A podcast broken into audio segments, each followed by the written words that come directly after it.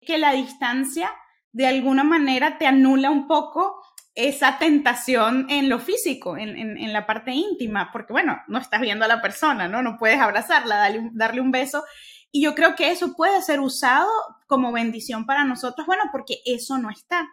Y a su vez, como eso no está, si ambas personas eh, tienen sus prioridades bien puestas, por decirlo así, ese tiempo que de repente no estás tomándote de la mano, abrazándote, generando como esa, esa intimidad, lo puedes invertir en hablar, lo puedes invertir en conocerse. Bienvenida al podcast de Ella Florece. Somos un ministerio cristiano internacional que te ayuda a florecer a través de la palabra de Dios.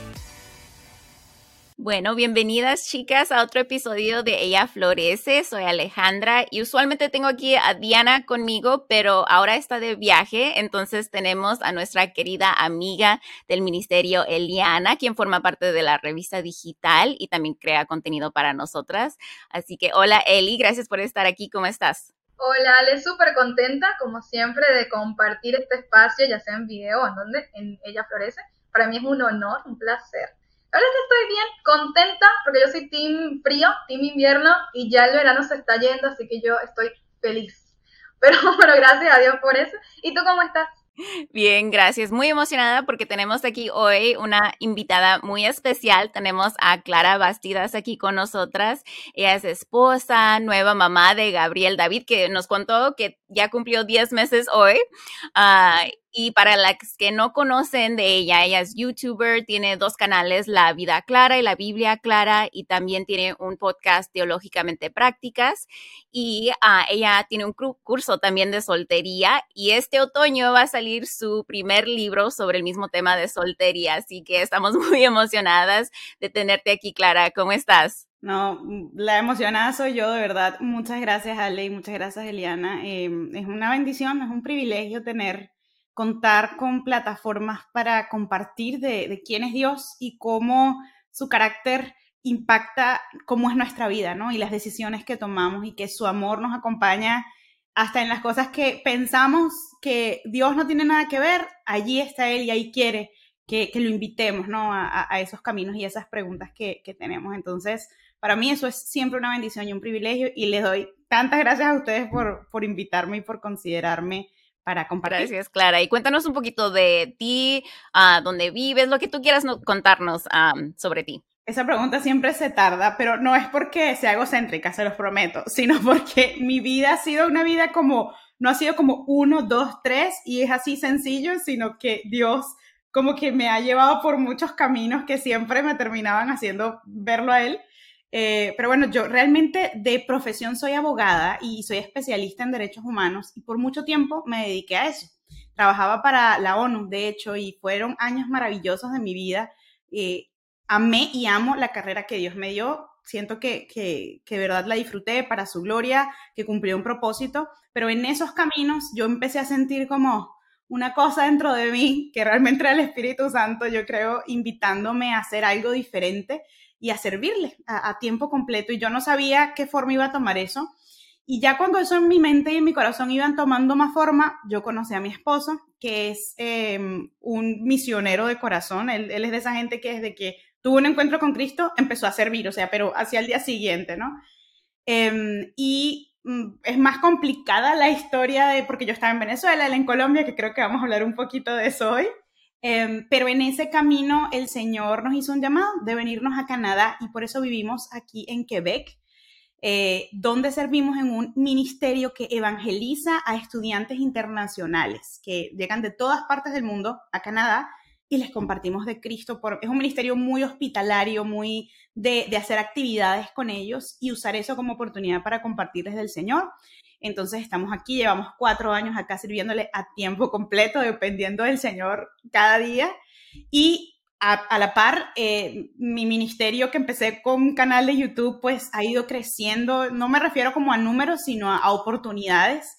Y cada vez el Señor más me llama a seguir hablando de, esos temas, sobre todo de soltería, pero también en general de una vida eh, cotidiana con, con Jesús. ¿Y qué significa eso? Y bueno, eso es lo que contaste. El año pasado me convertí en mamá. Nuestro bebé llegó a nosotros como un milagro de Dios y muy feliz también en esa faceta, retadora, pero que me confirma incluso todo lo que he venido compartiendo acerca de soltería y acerca de que en Cristo realmente es que encontramos nuestra plenitud. Ay, qué hermoso. Ay, me encanta. me encanta esa presentación y es lindo saber que trabajan con, con chicos que deben ser universitarios, supongo por, por cómo... Sí, son de universidad, de pregrado y posgrado. Genial, porque hay una necesidad muy grande y más en países quizás de, nosotros lo vemos en Latinoamérica, pero también en todos los países hay necesidad. Y bueno, en Canadá que llegan tantos inmigrantes, ¿no? Y también es lindo porque tienes casi al mismo tiempo que yo tengo de haber emigrado también, entonces me llega como al, corazón esto, ¿no? Eh, bueno, pero vamos un poquito más al tema de hoy. Eh, queremos hablar sobre un tema que a mí particularmente me emociona mucho, y son las relaciones a distancia. Entonces yo, Clara, quería preguntarte, si nos podías contar un poquito acerca de tus experiencias, o sea, con relaciones a, distancia, eh, cuáles fueron los desafíos, cómo puedes contarnos. Sí, bueno, yo creo que para contarles eso tengo que humillarme a mí mismo un poco porque yo, pues por decisiones también, no todas ellas buenas, eh, tuve todas las relaciones que tuve eh, amorosas antes de conocer a mi esposo fueron a distancia. Y la relación con mi esposo fue a distancia. Así que yo siempre digo que tengo como un máster en relaciones a distancia, pero de nuevo, no es, por, no es porque lo hice muy bien, de hecho me equivoqué mucho. Y bueno, Dios en su misericordia usó eso para que yo pudiese conocerlo más a Él, ¿no? Pero eh, siento que tuve la experiencia de hacer las cosas muy mal y de ver de cometer todos los errores típicos y clásicos que uno, que uno comete a veces en las relaciones románticas y más con los retos que tiene la distancia. Y por la misericordia de Dios, de verdad, no es mi mérito, pude vivir una relación muchísimo más sana, mucho más centrada en el Señor cuando conocí a mi esposo y que también tocó que fuera a distancia. Em, entonces, de allí como que parto un poco y mm, para comenzar, y ahorita seguro seguimos, me sigues haciendo preguntas eh, que nos van a llevar a puntos más específicos, pero para comenzar yo lo primero que podría decir es que siempre son un reto adicional a una relación con dos personas en el mismo lugar. Yo creo que son bastante obvias las razones y creo que no tiene nada de malo si alguien decide que no es lo más sabio o lo más prudente en su vida.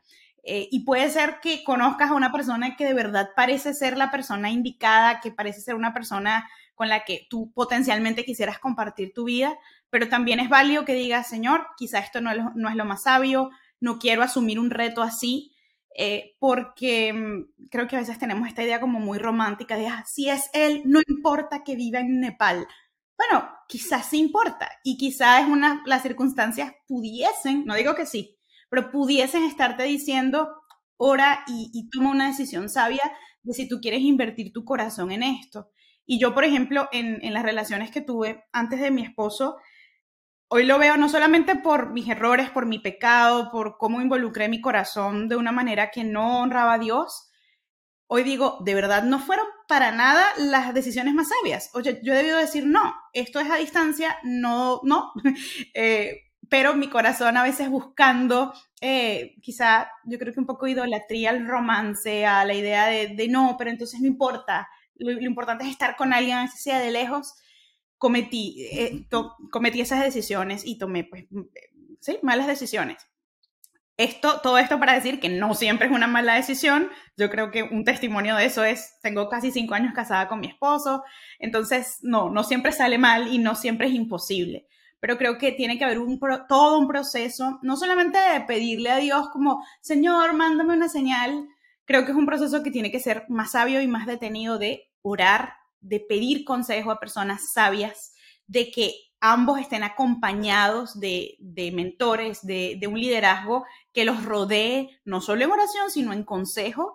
Y mucha comunicación, bueno, ahorita voy a hablar más de eso, pero mucha comunicación y un plan específico eh, que bueno, que obviamente Dios les podrá moldear, pero, pero mm, un poco saber dónde estás pisando, yo creo, al menos en mi experiencia, creo que es sabio. Y bueno, yo creo que hay muchos desafíos, como has contado, ¿no? De, de estar a distancia, pero primero quiero platicar un poco de las cosas buenas o qué beneficios viste de estar a distancia. Muchos, la verdad, exacto, no estamos aquí solo para decir, ah, qué complicado. Hay muchos y les puedo contar sobre todo pues los que viví con mi esposo y es que voy a empezar por el más obvio, eh, que es que la distancia de alguna manera te anula un poco esa tentación en lo físico, en, la parte íntima, porque bueno, no estás viendo a la persona, ¿no? No puedes abrazarla, darle, darle un beso.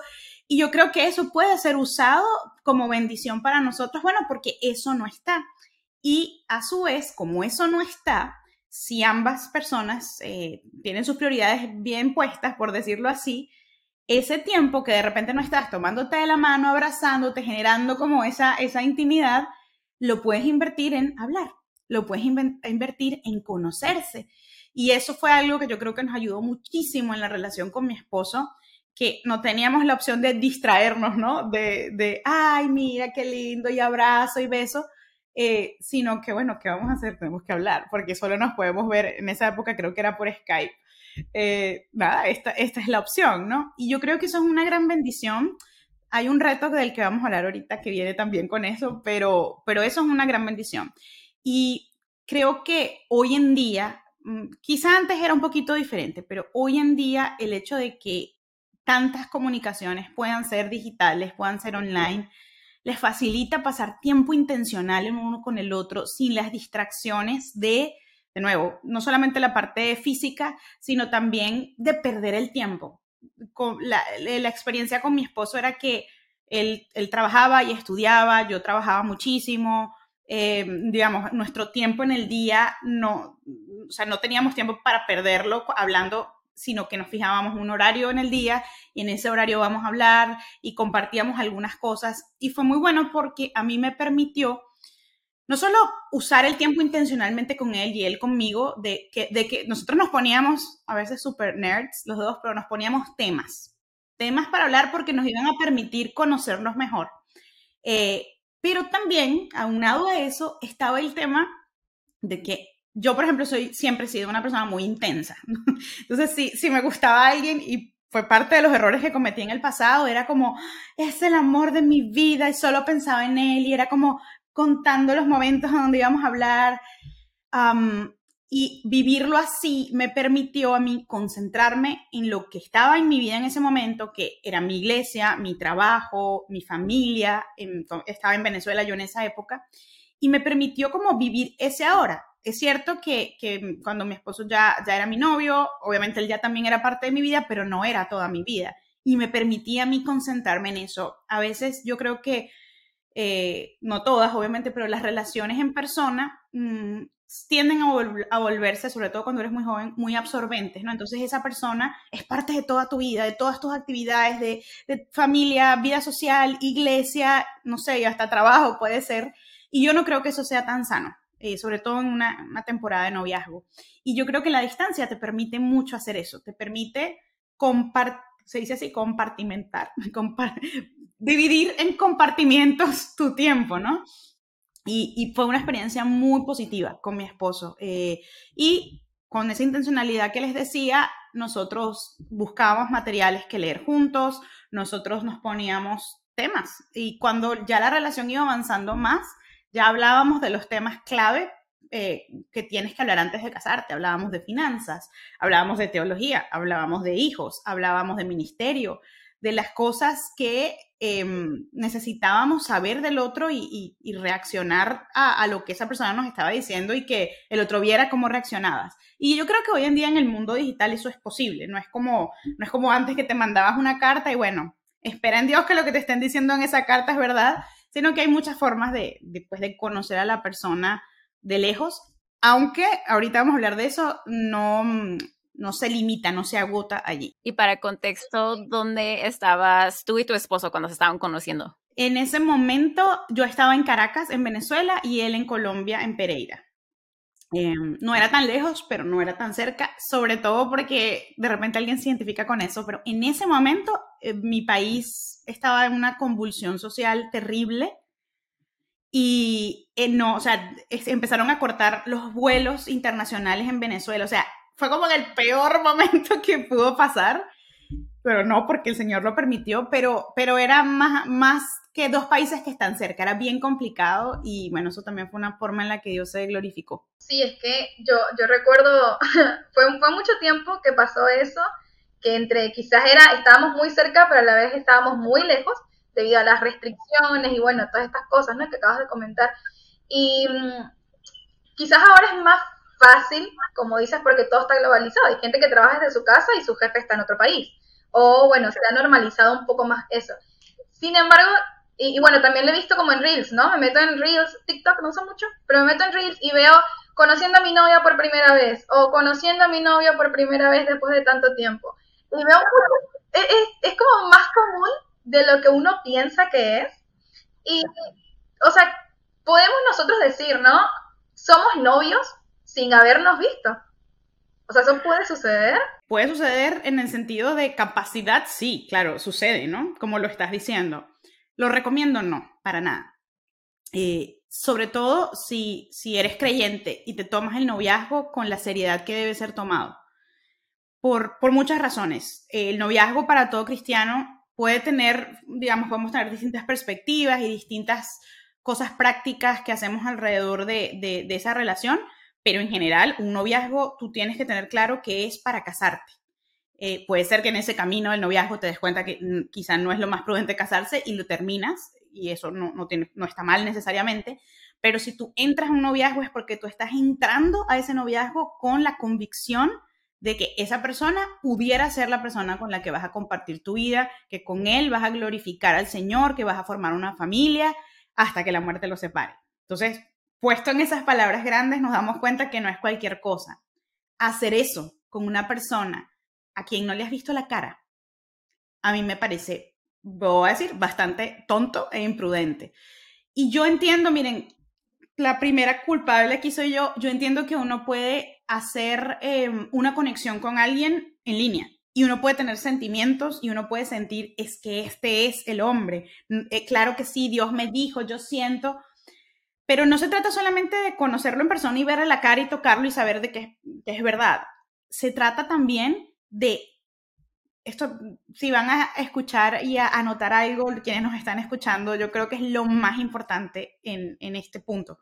Y es de ver y comprobar si todo lo que te ha dicho esa persona que es, que cree, que le importa, de cómo se comporta con su familia, sus amigos, su iglesia, es verdad.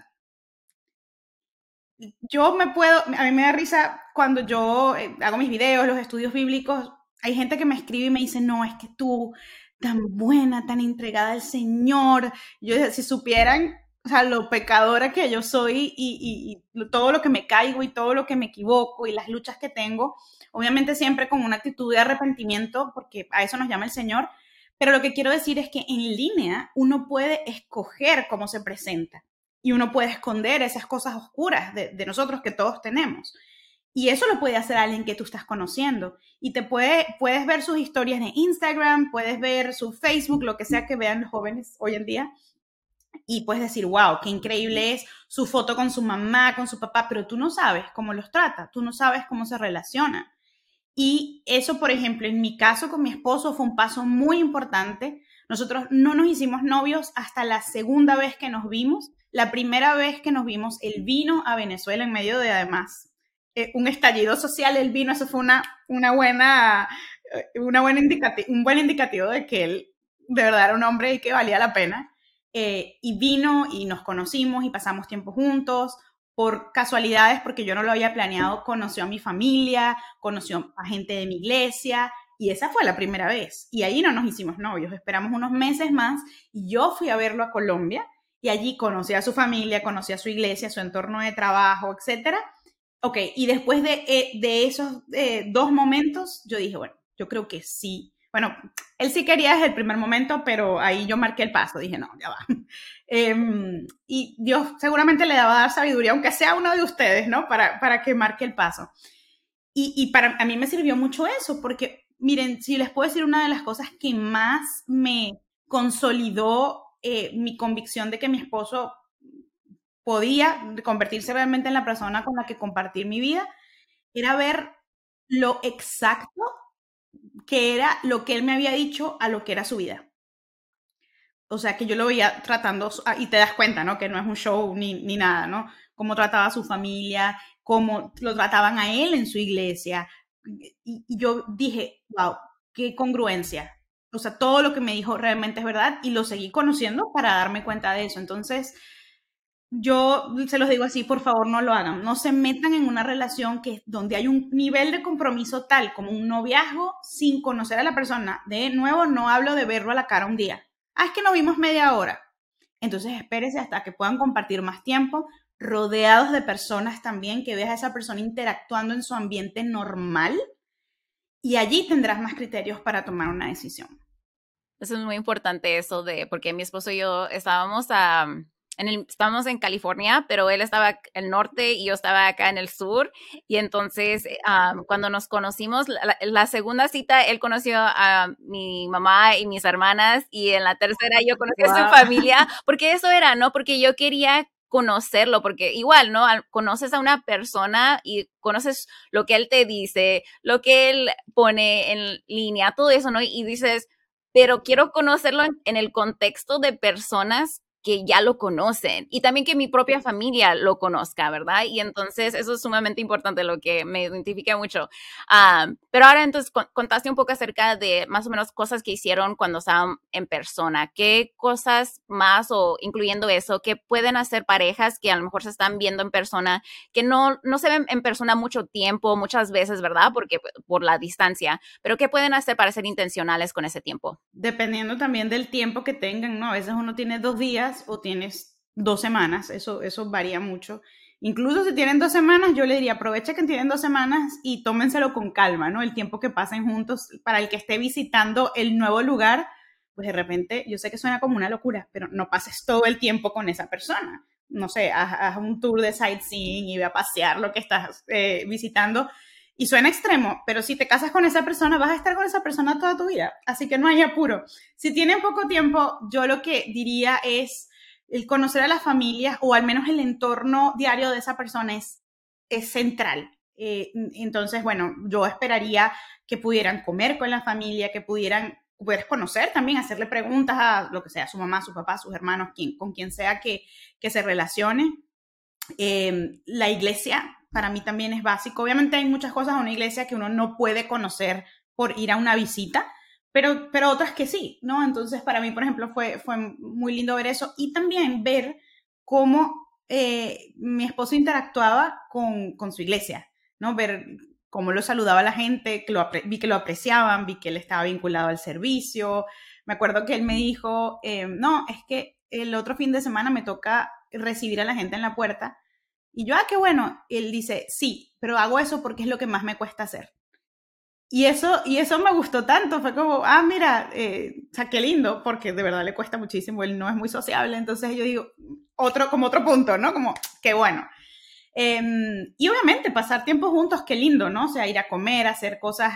Obviamente, eh, por el tema de, de, la cercanía íntima, yo recomiendo que, que no se queden solos. Eh, yo sé que es extremo, yo sé que es radical, pero tómenlo de una persona que tuvo muchas relaciones a distancia y que les está contando sus equivocaciones. No se queden solos, creería que está de más decir, pero lo voy a decir. Eh, porfa, no se queden en, si se tienen que quedar en la misma casa, obviamente no en la misma habitación, y si es en la misma casa, siempre acompañados. Es decir, ustedes no están, y si esa persona vive sola, pues lo siento, amiguita, pero ahí no te quedas. Y eso es simplemente tomar precauciones para no ponerte en una situación donde, donde no puedas controlar eh, tu tentación. A veces creemos que el dominio propio es que en el momento en donde, no sé, la cercanía se está poniendo más intensa, eh, ay, ahí va, va a venir el Espíritu Santo. No, el Espíritu Santo quizá te ayuda, te puede ayudar en todo momento, pero quizá te ayuda en el momento que tomas la decisión de no quedarte solo, porque quizá más allá ya, pues, la carne es débil, ¿no? Y, bueno, me, fui como por ese tema de, cuidarse y de tomar esas precauciones, pero en general eh, creo que hay muchas formas de compartir cosas como ir al cine, ir a museos, aprovecha que quizá no es tu ciudad o tu país y que te lleve a conocer dónde vive y que, y que lo experimenten, ¿no? Entonces, creo que es fácil esa parte, para mí al menos. Em, hay mucho, mucho que se puede hacer, ver también de repente los intereses del otro, ¿no? ¿Qué te gusta, qué no te gusta? Eh, ah, mira, esto es lo que me gusta hacer todos los fines de semana. Y, eso es, maravilloso para el conocimiento. Conocer, ah, perdón, me estoy comiendo algo súper importante. Conocer a los amigos. conocer a su, a su círculo social, conocer con quién pasa el tiempo. Mm, José David me llevó a hacer eso y de verdad que fue muy genial porque pude ver cómo lo trataban, cómo él trataba a sus amigos. Eh, sí, eso de verdad que es una parte central del conocimiento al otro y es que son infinitas las actividades que se pueden hacer. Gracias por unirte a nosotras. Nos encantaría saber de ti.